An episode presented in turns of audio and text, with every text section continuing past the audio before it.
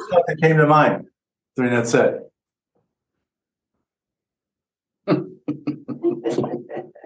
We asked the stuff about identity, who I am. Yes. That's- It's probably the first time in a long time I didn't have a lot of, of, uh-uh, uh-uh, not me. Who I am. Why is that significant? Well, there's nothing. That doesn't depend on anything happening around us or even in us. That, that doesn't change. Mm-hmm. That's what struck me in the It's song. unchanging. It's unchanging. He defines us out of his love. He defines us. Yeah. Do you know why woke, wokeness is so destructive? The culture of wokeness. Do you know why it's so destructive? Because it looks to the external to define who I am. Mm. It compares me to you and you to, to the, in this case, in some cases, the past. How can the past be that destructive? Something that happened a hundred years ago changed your identity now. That's destructive because it's an external concept, on external event coming into now. And at that point, trying to define who you are. How much energy is being exerted in a negative way in our culture today because of wokeness? Now, I'm not saying that there aren't some some good aspects to wokeness, but it puts when it puts you in conflict with everyone else, there's a problem because Christ came to put us in union and oneness and harmony through grace. And when I can't see the forest from the trees because I'm too busy defining myself in terms of who Carol is or or, or uh, Stuart is or anyone else, if I look at them and say I'm defining myself in relationship to you, I am no longer living by who God says I am, and I have an identity crisis. An identity crisis paralyzes a lot of people. And it forces you to go outside and look for something to say, this is who I am. This is who I am. Instead of relaxing in who I am. so, part of what I want to talk about and what we've been talking about for quite a long time around here is realizing that I am defined first and foremost by the Trinity. I may tag on some things that I think I am, but if they don't line up to what God says I am, then we have to take a serious look at getting rid of that because it will suck energy out of you. It will suck life out of you.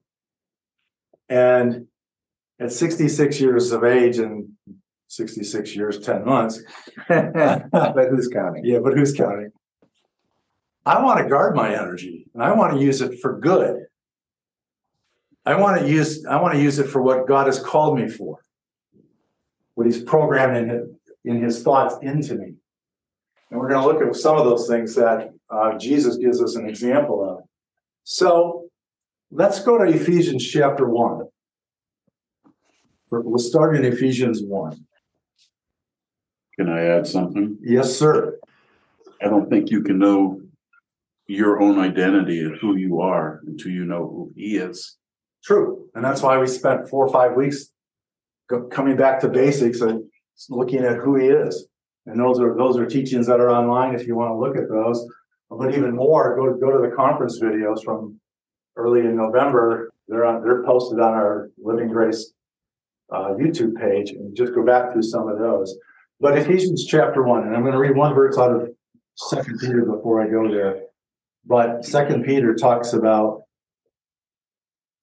Second Peter one, verses three and four. His divine power has granted to us all things that pertain to life and godliness through the knowledge of him who called us to his own glory and excellence, by which he has granted to us his precious and very great promises, so that through them you may become partakers of the divine nature, having escaped from the corruption that is in the world because of the sinful desire. Everything pertains to life and godliness, including who I am, is already programmed inside of you. Jesus knew it. Right after he was baptized, he came up. The father said, This is my son who I'm well pleased. And then he was whisked off into what? The desert for 40 days, right? And everything that came at him tried to go after who he was. If you truly are, do this. But you said you're this, do that. So for 40 days and 40 nights, thoughts and temptations came about his identity. And then when he came back out of the wilderness, he knew that he knew that he knew, having been tested, so to speak, by his thoughts and by accusations. And then he went on and did the Father's business because he knew who he was. How, how, how significant is it to know who you are? Very, very. I think it might be everything. Can you expand? Well, go to a secular understanding, as a police officer comes onto a place, knowing who he is and his authority that he carries with him and what he brings into the situation determines the outcome of this situation as it should be. Mhm. Um, doesn't always happen in the natural. But if we go into a situation and we know our identity and who we are, there is a peace and an assurance that as we walk into a, any kind of situation in life, that he's with us. Yes, We're covered. yes. Even though I might be rocking and rolling on the waves, there's a peace and a joy that is mine no matter what's going on around me. How do I know that? What's the kingdom? What do the scriptures say the kingdom is? Peace, joy. Righteousness, peace, and joy. Righteousness, peace, and joy through the Holy Spirit, right? That's what the scriptures say. So if I know who I am, and I know that Papa has declared me righteous from before the foundation of the universe, and I know that I I know that I know that I know that I am good because he's declared me good. And that my actions don't change what he thinks about me, then I can experience that peace and joy. So let's take a look at Ephesians chapter 1, starting in verse 3.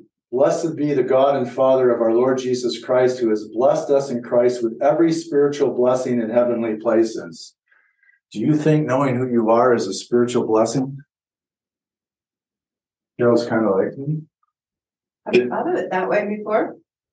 how much peace is it to know who you are? That's a blessing to me. So what's really interesting, what I'm getting from this past comment is that the forty days of testing. The question was really, do you really believe who you say think you are? Yes, That's Yes. interesting. yes. Because he came out and he knew that he knew that he knew. who he Yeah. was. And the stewards here today know that he knows that he knows who he is. He certainly is becoming. All right, so let's go on. Even as he chose us in him before the foundation of the world, that we should be holy and blameless before him. Hmm, so I am, according to that verse, what? Chosen Chosen. When was that? before the foundation of the world. Before you drew breath then, right? I was just a, Not even a thought. You, you were a thought, thought you were a thought in God's heart, but that's as far as it went, right? anything that you've done since you've first drawn breath, it changes the thought of God from before the foundation of the universe. anything I've done to change that? Yes. No. No. But religion tells us what? You better be good. You better watch out.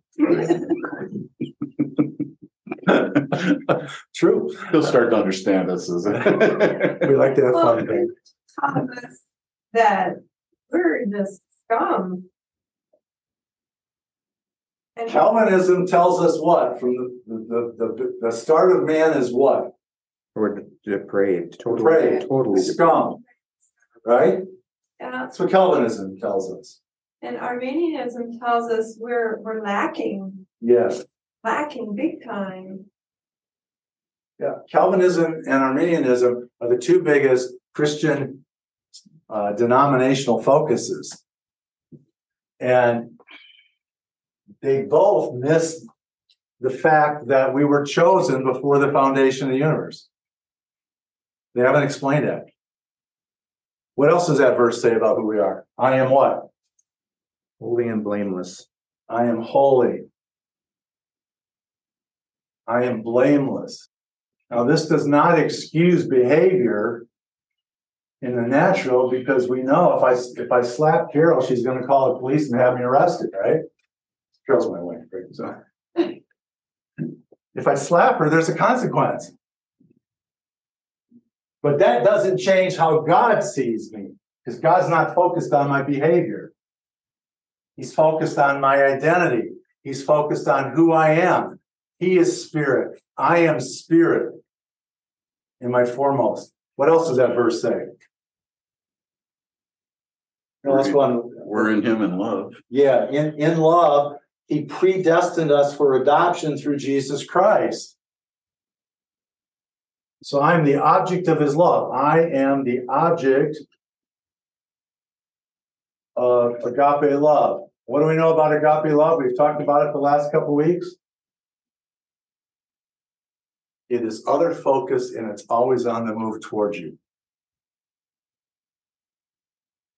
And it's not demanding anything from you. The goal of agape love is to show Stuart who Stuart really is. So he, he's all about revealing our identity Yes, to us. yes.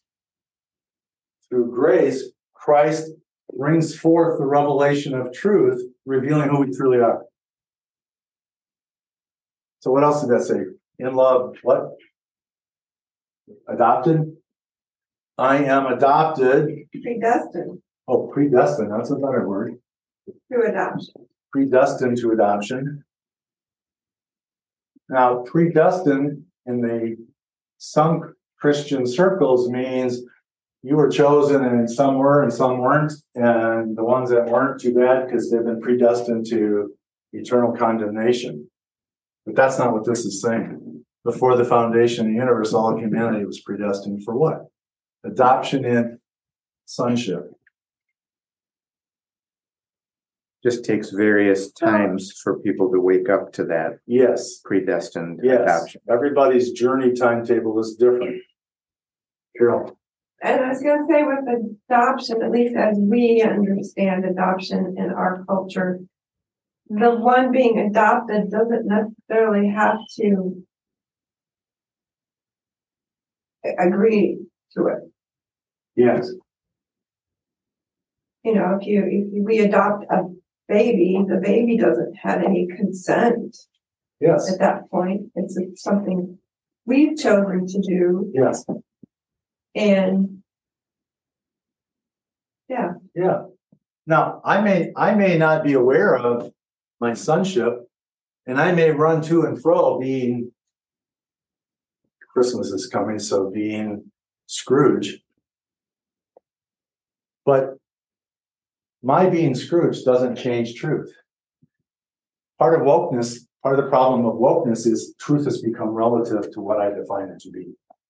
Had a had an interesting law professor, my contracts law professor, when I was in law school, said truth is what I can convince a jury of on any given day. That's relative truth. And that's what wokeness is. What can I convince you of on any given day Within the parameters of where you are. within the parameters of where you are? Explain. Well, in the courtroom, bell comes to me, OJ's glove didn't fit. Okay, Well, in the parameters of courtroom, that is, that is true. that is true. Yeah. But in reality, no, it fit. But it's, it's just, it's con. Okay, God knows you by name. And the, what the devil wants to do is convince you that that isn't true. That all this stuff isn't true. He does not want time of the Gentiles to come about. So he wants to, he wants to convince you that you are worthless, you, that he doesn't know you by name. But if you look at Revelation two, it says, I have given you a, a white stone, which means you're accepted with a new name written on it Mhm. that no one knows but me. So he knows you intimately by name and you're accepted. So not only were you chosen, but you're accepted. Right? That's what you just said. Yep. And that is not predicated on what family you're born to, what country you're born to, what your political party is, what church you attend. It is on none of those. It is all based on his grace. Yes. Which is a part of the next verse. Or part of the verse we're in. In love, he predestined us for adoption through Jesus Christ, according to the purposes of his will, to the praise of his glorious grace. So I am free because of grace, right? Is it not for freedom that he came to set us free? Mm-hmm. What do I need to be set free from? My own dark thoughts. My own negative thoughts. Which I picked up a lot of in church history of my life. Craig doesn't know, but most of you know, I, I grew up in a fairly fundamentalist traditional church with the God of the lightning bolt standing in the pulpit saying, You, you, I'm coming to get you. And at the age of 20, I went, He's going to kill me anyway. I'm just going to go live my life. And for 16 years, 15 years, that's what I did. Went and lived my life. And every single year it got progressively worse, darker, sicker. I mean, life spiraled down for all of that time. Because I felt I was worthless. There was nothing I could do to please that God. So I walked away. And you're seeing it all the way in our culture today. Traditional mainline denominations are shrinking. They're dropping membership faster than my 401k is dropping under the current administration. I had to put that in there, sorry. But that's the truth. Why are main, I mean, mainline denominations are splitting constantly, forty-four thousand plus Protestant denominations. There's no peace in that. No peace in that. Let's, keep- let's go on some more here. In him we have redemption. Ah, so I am redeemed, right? What am I redeemed from? Not my behaviors. What am I redeemed from? My behaviors will follow my understanding of what I'm redeemed from. Our thoughts about God and who we are. Our thoughts about God and who we are. Our untruthful thoughts about God. and who we Distorted, are. yeah. Our distorted thoughts about God and who we are. Well, it's interesting, Young's literal translation says, we are redeemed through his blood, the remission of the trespasses according to the riches of his grace. Trespasses, did we learn recently that trespass is our our bad behavior? Well, you can go to the English common law. I'll give you, I'll give you a law lesson. Trespass, there's two kinds of trespass. One called trespass on the case. And that's where I'm trespassing against your property and I do something to your property. Hmm. And then there's traditional trespass, which is against your person. Okay. Okay, and so I've done something to affect you. So The trespass would be referring to my action. Yeah. So even my actions don't, he doesn't hold my actions against me because we know as we begin to understand our true identity, our heart changes, our heart changes towards other. I have more compassion. I have more understanding. I have more love for others. And that, that just internally from inside out creates a change in my behavior. I, I, I will say that's, that's one thing that continues to, to change because I grew up. I would, I would say the dirty, worthless, rotten sinner is more than just Calvinism and Arminianism. I think it's mainstream Christianity. We start as that. That's our starting place.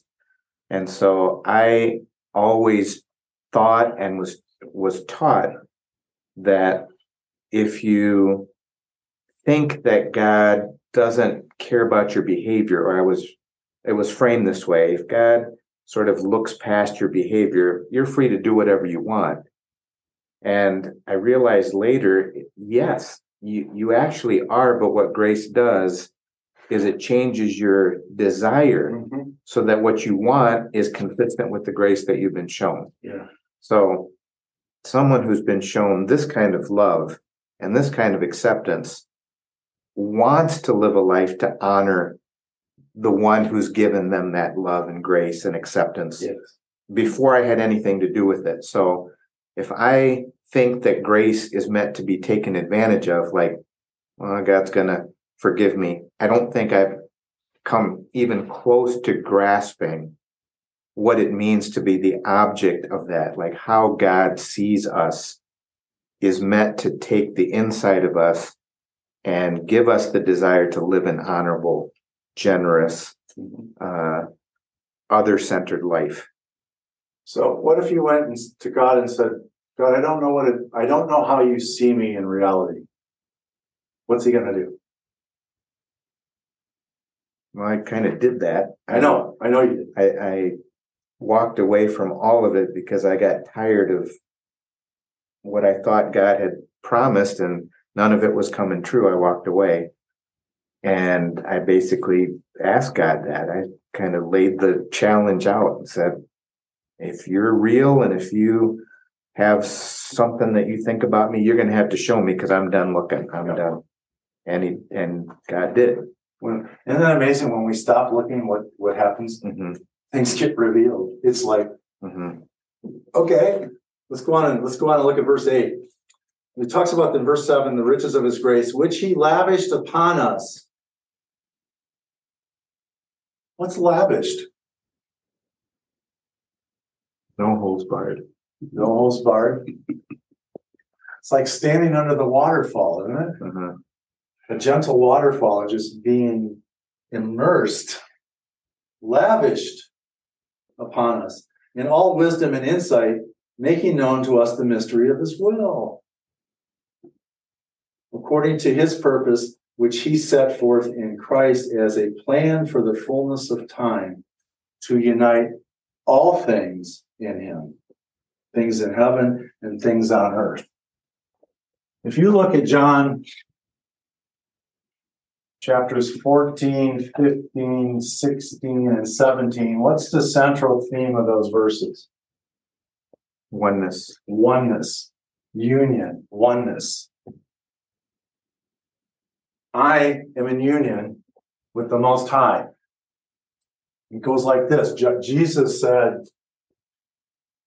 The Father is one with Jesus. And then he says, Jesus is one with us, therefore, using logic syllogism, the Father and I are one. I'm one with the Trinity.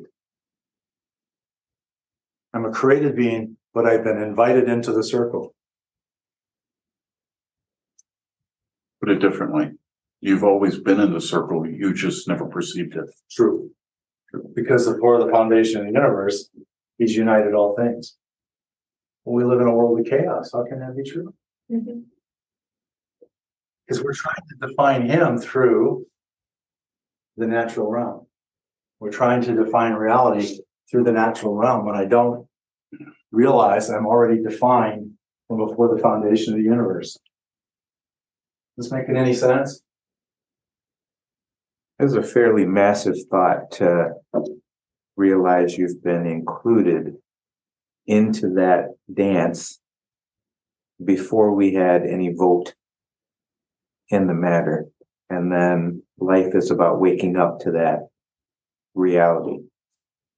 So believing it doesn't bring it about, believing it only allows us to step into it. Yes, and to begin to experience it in greater dimensions. So. I'm gonna, I'm gonna actually do something I haven't done in a long time. I'm gonna flip the board over. Whoa. Wow, the shock of all shocks, huh? All right, so. Mo. I am fill in the blank. I am what? And I'm talking about you. And you can have more than one fill in the blank, Um, because this is about identity. God's treasure. God's treasure. I like that. Great. Called by name. Hmm. Called by name. He personally knows me. Greg, you want to jump in with anything or you can pass? A beloved child of God. Yeah. So good. You love that was in one of the songs. It's in Third John 2. Apostle calls us the beloved, I don't think he made that up on his own. Beloved child of God, Stuart, I am. I am that I am. Yeah. Carol, Okay. you are okay, I am okay. Yeah, okay. How about someone Same. online? I'm sorry, what? I was gonna ask, say more. Okay. Say more about. He wants you okay. to expand, okay. Well, I What think- did you feel when you said I okay? think saying I am okay counters all the messages that have been running around in my heart for years. The negative thoughts and negative messages. How many positive story. words does it take to overcome a negative word? I think it's Five. fifteen. Fifteen? To come with Somewhere, somewhere in there. It takes more than one, right? So what, When negative one went up. it takes one if it's from the father. My psychology, my, my psychology teacher said fifteen and all this stuff with me. I don't know. I can't point to. this Yeah. research. So Muriel, I heard you pipe in, jump in. I am enough. I am enough. Mark, you gonna jump in with anything? Love, Loved. Muriel, you wanna jump in with anything? Really. Marilyn, Marilyn, I'm sorry. Thank you, girl. Marilyn. Stepped away from it. Okay, all right. So Mo, round two, I am. Um, I am unlimited possibility. Unlimited possibility. I always think of that verse that what's impossible with man is possible with God. Yes, And that because we've been joined, that at my center is unlimited possibility. okay, Now, believing that is difficult sometimes, but I'm learning. okay. I've seen unlimited possibilities in areas that, That's where contemplative meditation comes in, mhm, because it makes it more real. mhm. Right. I am known. Known. By whom? My creator. by the creator of the cosmos. By my creator. Right, Holy and righteous. holy and righteous. How's that feel, Craig, to know that? Good, but I, I would say I needed a daily reminder. Okay, You, you and me both. his mercies are new every morning. He reminds us if we ask him every day, right? Those verses take on a different significance when we start focusing on our identity. Stuart, Yeah, all week long, I've just been kind of sitting there studying, pondering this, and I've just been seeing myself. as, like Keely would say, as a drop of the ocean. And that's where I came up with my original I am, and I'm just starting to really get a grasp of that. Okay, So give me a manifestation of that. I'm majestically awesome. There you go. Majestically awesome. Exactly. Isn't that awesome? That's freaking awesome. Majestically awesome. Carol, Okay, now I'm more than okay. More than okay. We will talk about your participation later, because you can tell me how more okay means. Muriel, I am a daughter of the king. daughter. I'll slash child of the king. How's that feel, Muriel?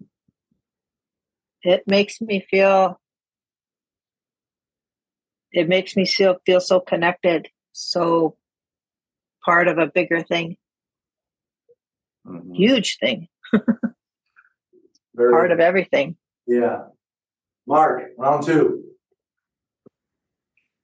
one faith of Jesus. Say that again. The one faith of Jesus. One faith of Jesus. Nice. How about, I'm gonna put one up. Fearfully and wonderfully made. I am, Can I just say say something about the daughter, uh, child sure, uh, of the king? go ahead. I believe that I believe that there's a grad a graduation or a growing of that, and a daughter and a son has one that has come into the inheritance, where a child is someone who still has to grow. So there's a difference between saying daughter, son, or just a child. Well, know and what I we mean? know, we know Paul talks about that. He talks about us, uh, humanity as an infant growing in through the teenage years into adulthood. And, and Don Keathley does a wonderful job of explaining that in some of his messages. So if you change child to son. Son, there, okay. Son. Father, son of the king, okay. Now coming back to fearfully and wonderfully made, what does that suggest to you? You aren't what you do. You're not what you do.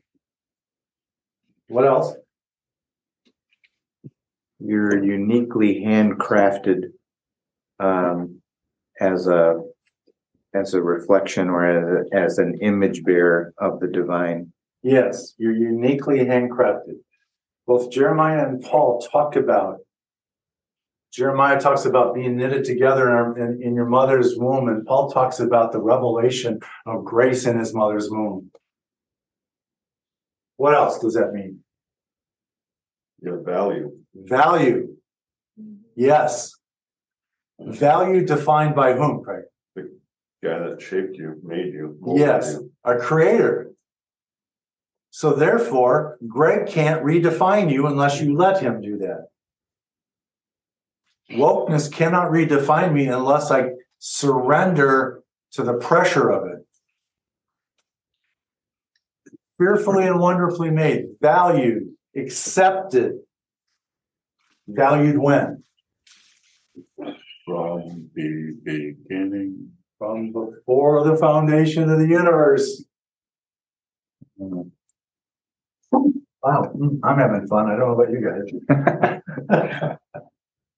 This stuff, this stuff is like me taking steroids. I'd rather do this than take steroids, so. Ephesians two ten is we are God's handiwork created in Christ Jesus. Um, to me, it kind of goes right along with that. We are his handiwork. The handiwork of God. When I, we talked about last week, and, and as was mentioned during the conference, when I began to come into agreement with what God says about me is when I'm actually living in the glory of God. My coming into agreement is one of the highest forms of compliment I can pay back to God. And he knows I'm going to fluctuate. I'm, as certain things in life come up. sometimes you get thrown a curve and sometimes it takes you a little while to come back to center, but this is like centering stuff. We come back to center, we come back to our identity. And then we're able to adjust to what the what we're experiencing at that moment because we realize what we're experiencing isn't the truth of beyond this. This is the truth that, that takes over what we experience.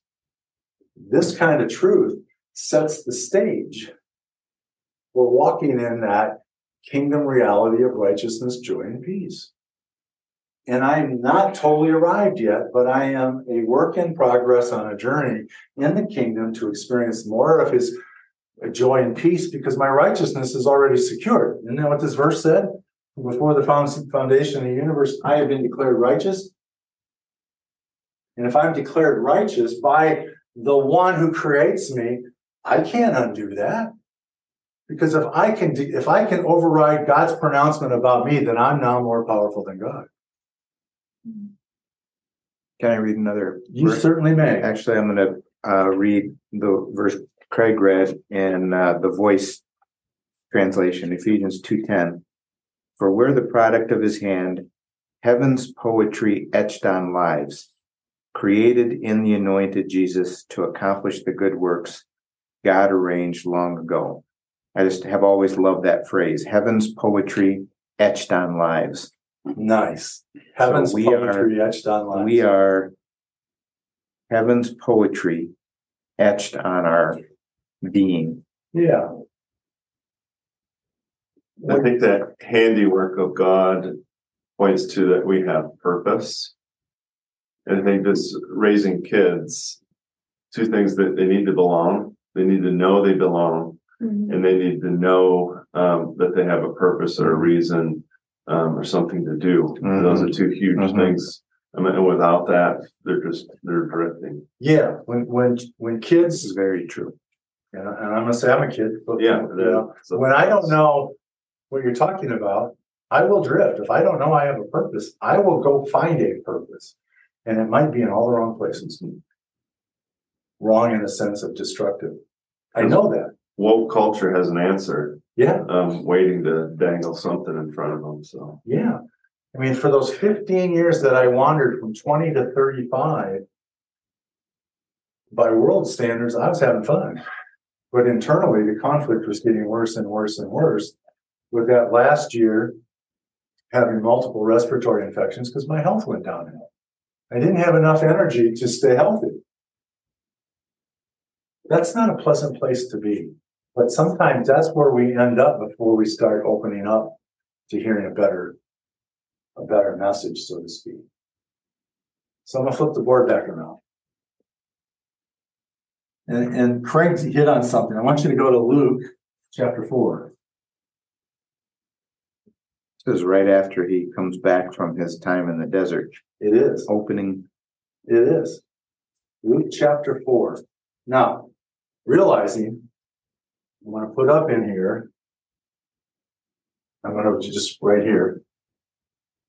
Union. Oneness, even though it's over here, I wanna put it here too. And before I actually go to Luke four, what does it mean to be in union? What does it mean to be in oneness,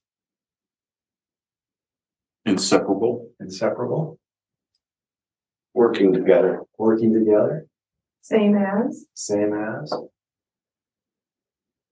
I think of the vine and the branches, uh. Picture, the Yes. imagery of where does the vine end and the branches begin?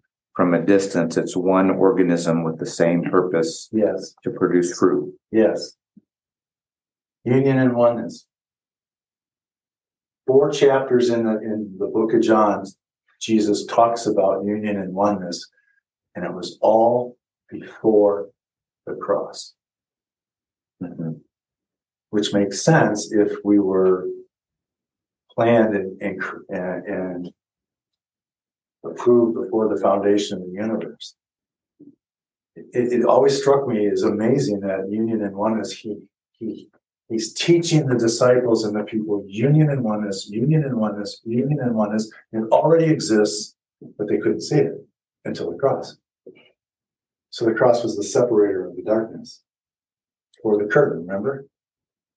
All right, now let's look at Luke four, chapter, uh, verse, let's go to verse eighteen. We're just gonna throw something at first. I don't even know if we really understand the idea of union and oneness. Okay. So how would you get more understanding? You know, when you said something, I was thinking about when I was a Teamster. We were all on, we are all, we had banded together as one unit for bargaining and one unit to stand together. But I'm not sure that we really kind of comprehend. Because at least it might be in my own life that we don't really understand the idea of union. And, and how strong that that actually is. You know, and I got Carol sitting behind me, and if I reach over and slap her, I'm gonna see your union. Slapping you today. Twice. But I'm, I'm gonna see your union and oneness manifest very quickly. But I don't think that we have that understanding of just how, how much.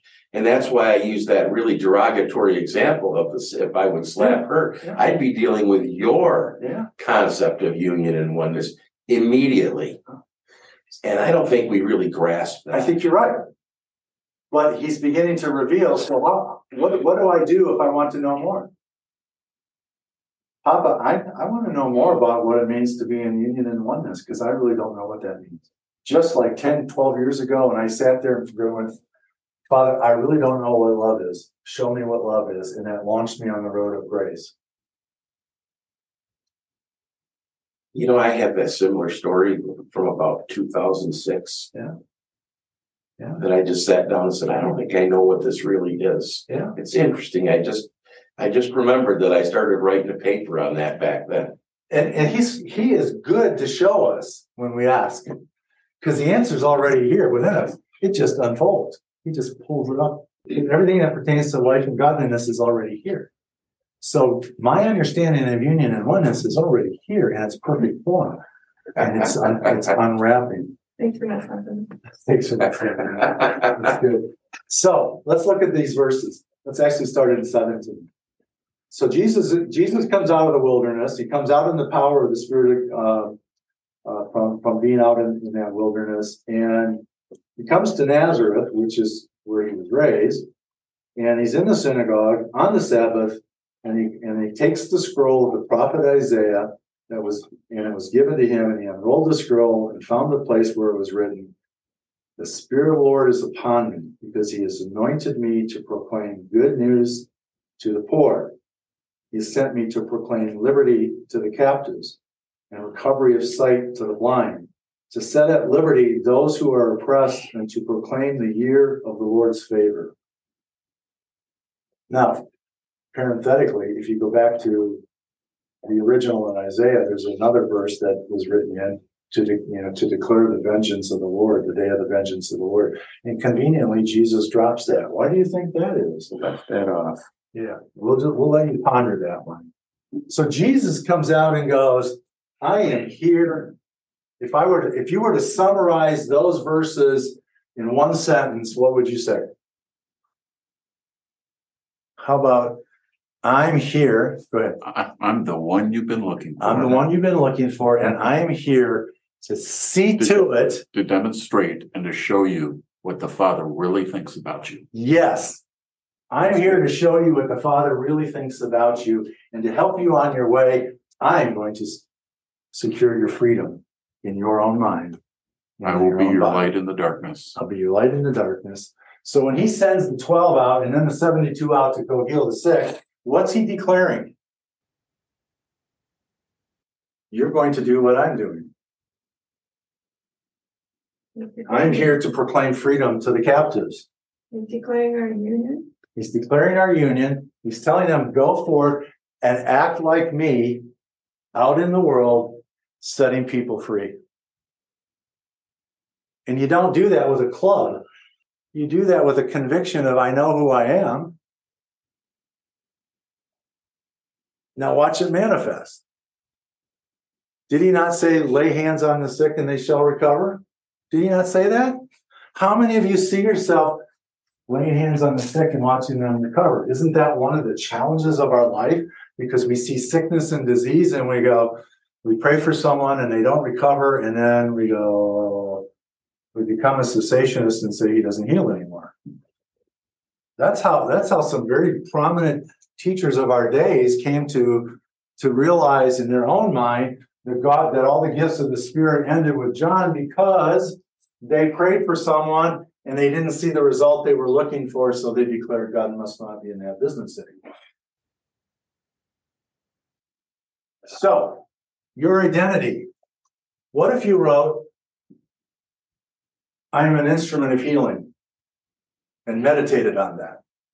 How many of you see yourself today as an instrument of healing? Hmm. Couple in the room.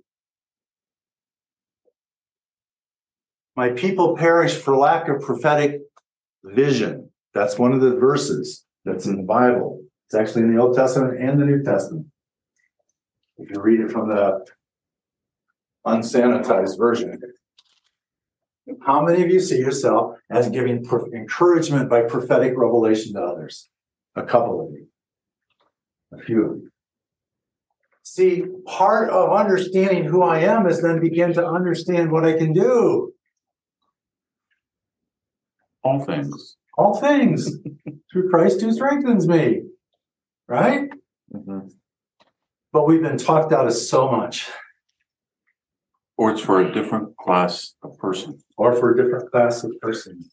Is God is God a respecter of persons? No. What he talked about with the disciples to go forth and do, he's encouraging us to do. And what's it say in John about what we will do after he's gone? Even greater things. Even greater things.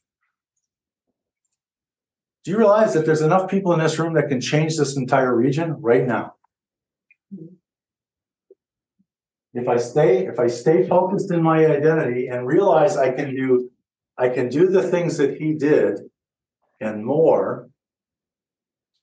And I focus on seeing myself, laying hands on the sick consistently, laying hands on the sick and they recover. Giving prophetic revelation and encouragement, build up, lift up, cheer up under the new, the new covenant perspective of prophecy. There's so much I can do that I'm held back though by my own doubts about, am I really that person? This is a progressive revelation of who I am. I, have, I need to come to grips in my life with who I am. And I am in a better place than I was 10 years ago.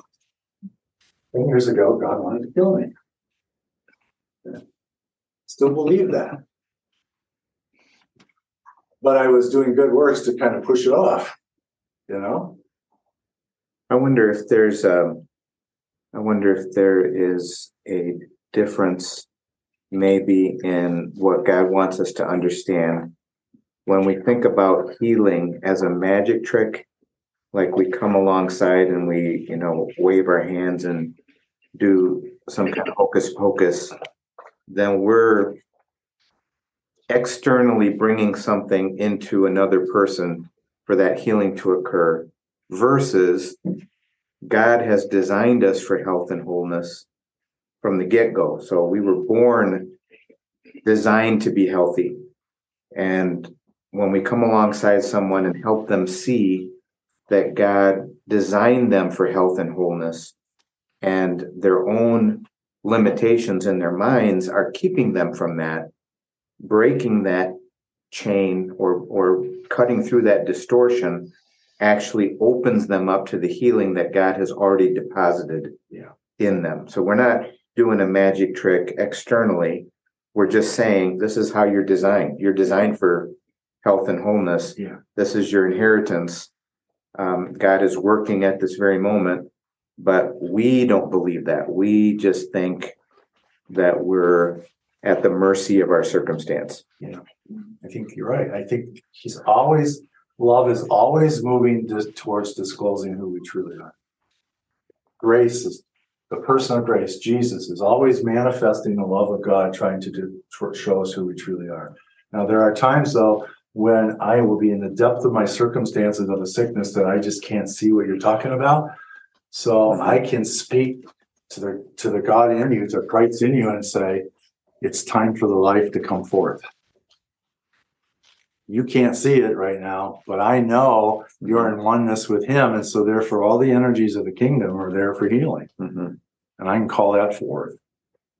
More than double come out, Right, right. you know? My It- parents just came from India and the greeting namaste is translated the divine in me honors the divine in you. Mhm, mhm. So there's something I think very truthful about that Yes. acknowledgement more than just a a simple hello. Yes. Don Keathley did a whole series on our divinity.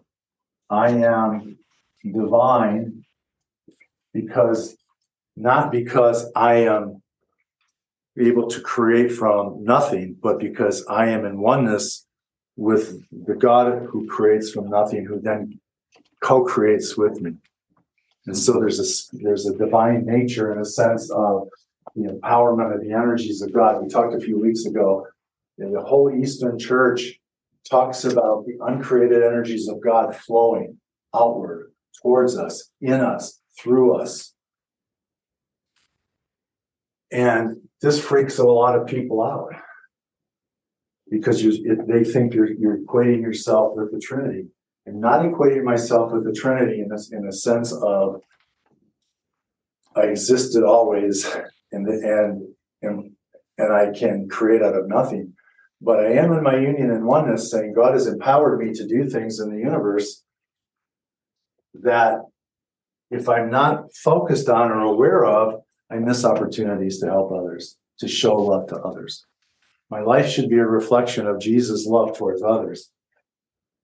And that's what I'm working towards. So how long we've been at this, Carol? Does it say? It probably doesn't say on that recorder, does it? Mm. All right, I think we've been close to an hour, so I'm gonna just take some final thoughts from people, because I'm gonna come back here next week and do some more of this. Closing thoughts, anyone? How about Muriel? Any closing thoughts?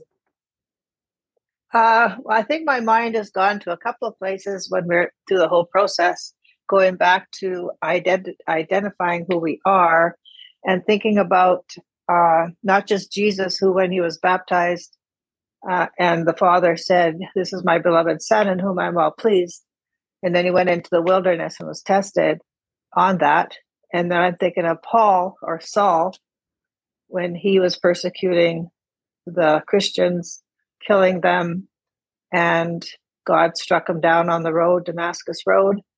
And Paul had to identify who he was uh, all over. And he also went into the wilderness. And I think there he learned a lot about who he was. Uh, even probably John the Baptist, he was in the wilderness. He probably learned a lot. Moses, even David. Uh, that the identity thing is is a, a process that has to be done so that we can do our ministry or do what, what God had intended for us to know who we are. If we don't know who we are, we're kind of lost. So, yeah, I think this is a very, very, very good topic today. And I appreciated all the things that were said. It was very good. Thank you. Mark, anything from you? No, nothing new. Thanks. Glad you're here. Anyone in the room? Bishop looks like he's got something to Yeah. say. um, an encouragement because when you doubt, it doesn't mean it doesn't exist. The disciples went out and they came back and said, even the demons submit to what we say. And at times we will go into the wilderness and that's when those doubts come. And that's when you have to come out of the wilderness. Yeah. If you walk through that valley of the shadow of death, you walk through it. Yeah. You know, and just know that he's with you. They're, they're, and everybody's got to get there themselves. I, I, I can't, I can't take anybody there. You can only encourage, you Yeah. can only show love. But the internal work is theirs. Last minute thoughts, sir? Um, I've I've always been struck by Luke four at the beginning. He goes off into the wilderness, and the temptations are power, wealth, and influence. Those three things. And those are trying to get at his identity, at Jesus' identity. And we recognize those as temptations that come from the enemy. Those are distortions. Well, in the fourth century, when Rome made Christianity the state religion, um, the three things that were held out as blessings that the church jumped on were power, wealth, and influence. So the three things that were immediately recognized as from the enemy A test. become a, a set of blessings that then the church thought, well, this is God blessing us. And that became our identity. Our identity became um, the way to expand the kingdom was power, wealth, and influence. When that had nothing to do with Jesus' teaching and message. Our message was oneness. Our union with God would spread this way and then up from there. Well, it became top down starting then, and it's still top down for the most part.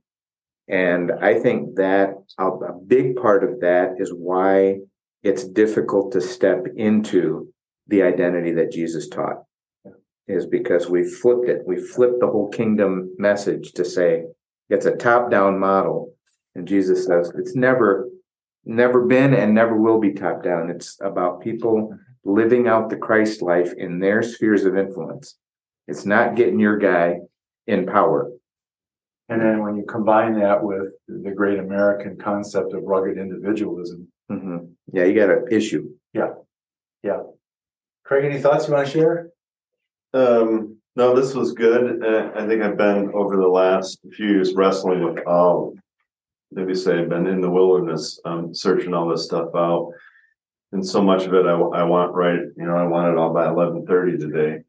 Um, but I'll Two take, minutes. I'll take your, um, your line, God is revealing. Um, and he's revealing things, um, in his time and, um, it doesn't all have to come at once and, um, And, and the fact it doesn't come at once doesn't mean that you're defective. mhm. It just means he's got a timetable that is for the best. So, I mean, when I didn't get it, when I was where you were at and wanted it now, I likened it to the Burger King generation. I want it, I want it now, and I want it my way. Uh, and I would get frustrated. But realizing he's, his, his plan is gonna unfold, it will. And the answers you're seeking will manifest in you, which is great. This is great. I don't know about you, what do you think over there? I think it was the when, when Jesus was tempted in the wilderness. It was, you can have it now, or you can wait. You know, you can, you can, you can have all this to worship you now, Mhm. but it's not the genuine. Wow. That's good. You See? pulled- You pulled that thread out, didn't you? Carol, ending with you. I don't have anything. She's okay. Okay. She's up there. More than okay. All right. All right, Father, we thank you for today. We just take a, a deep breath. Realizing as we breathe deeply, our union and oneness becomes more clear. Because it helps us to slow down into the rhythm of you and your manifestation in our lives. We are honored that you call us? Good, kind, and loving, and a child, and all of the things that we put on the board and even more, because your thoughts about us are vast, unlimited, and full of life. And so today we rest in knowing that you just keep revealing, Mhm. and that everything that we need to know you put in us, and you're unwrapping. It's like this is the, this is Christmas season, Lord, in the, in the natural where gifts become unwrapped, but every day is like that in you. We just pause and let you unwrap. We don't even unwrap it, you do. And so this is a great day. We thank you for today. I thank you for each one here Mhm. and just recognize the awesomeness in each one here, each one online. And we just share your love with each other now in Jesus' name. Amen. Amen. Thank you, Pastor Terry.